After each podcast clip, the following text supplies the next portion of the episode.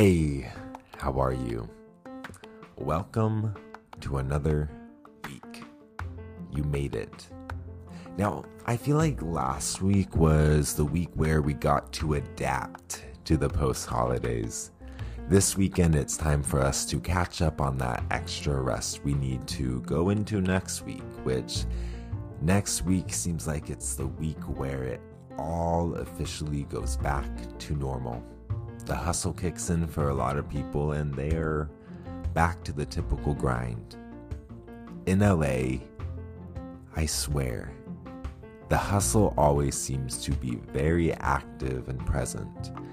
When I moved here, actually, the advice some older man gave me was from now on, you are your own business, your own brand, your own walking business card. And I don't think he had an accent, but that's just that's just how it came out. Um, it wasn't bad advice though, as it was very true.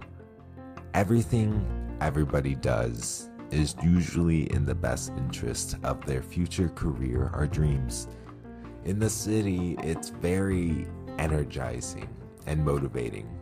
No matter who you ask, everybody, and I mean everybody, seems to be a creative. Every day I meet screenwriters, fashion designers, musicians. Everybody is creating something or working on some project.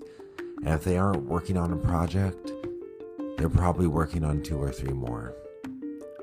The thing I'm learning is people really like to work. I was listening to this video the other day and it was talking about how your 20s are not your years to have fun. They are not your years to goof off. No partying, no fun. They are the years to constantly work, hustle, and build your skill set so the rest of your life can be easygoing. I mean, not completely wrong, right? But then completely wrong. You know, there is this side of social media motivation that is so pro workaholism and antisocial life, as if a social life will lead you astray from your goals. Now, listen, I totally get where they are coming from. I am just as guilty of being a part of the hustle life. I have dreams and I have goals, and the sooner they come, the better. Yet that thinking can create a very sabotaging and longing mindset. I come from a family of workaholics. I mean, I don't blame them. My grandpa is this excellent master farmer. He found a job that fulfills him and brings him a lot of joy, and he changes people's lives probably every day. My dad is one of the most hardworking people I know. Like, I swear I could never keep up with him. He would do physical labor for five days straight. Then, over the weekend, two more days of physical labor around the house.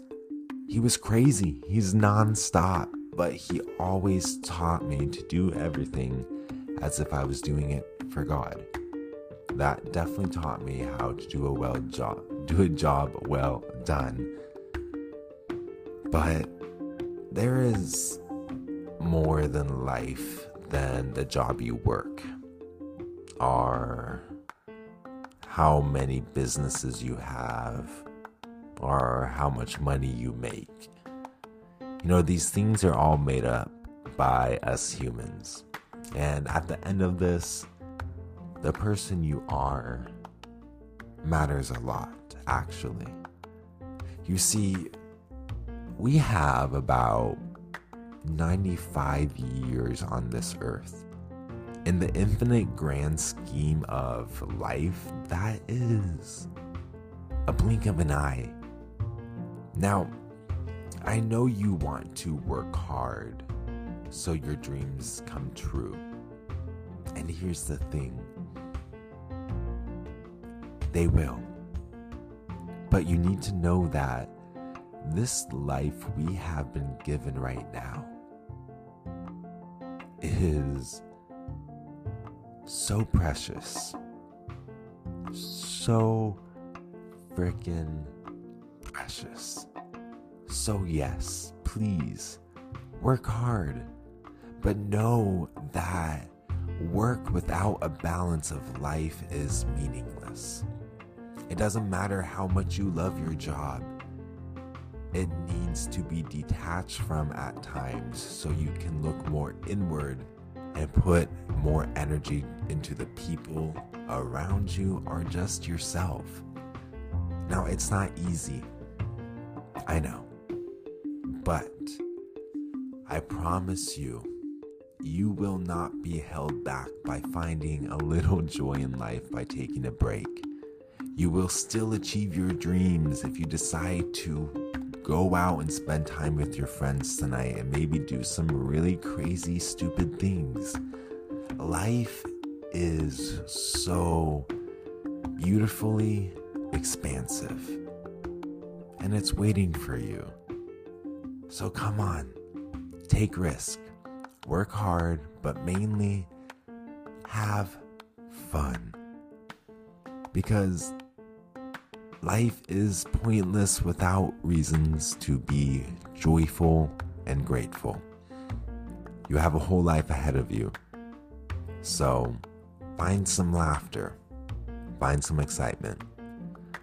I am so happy you are here and that you exist and that you listen to another episode. Episode 5. That's weird.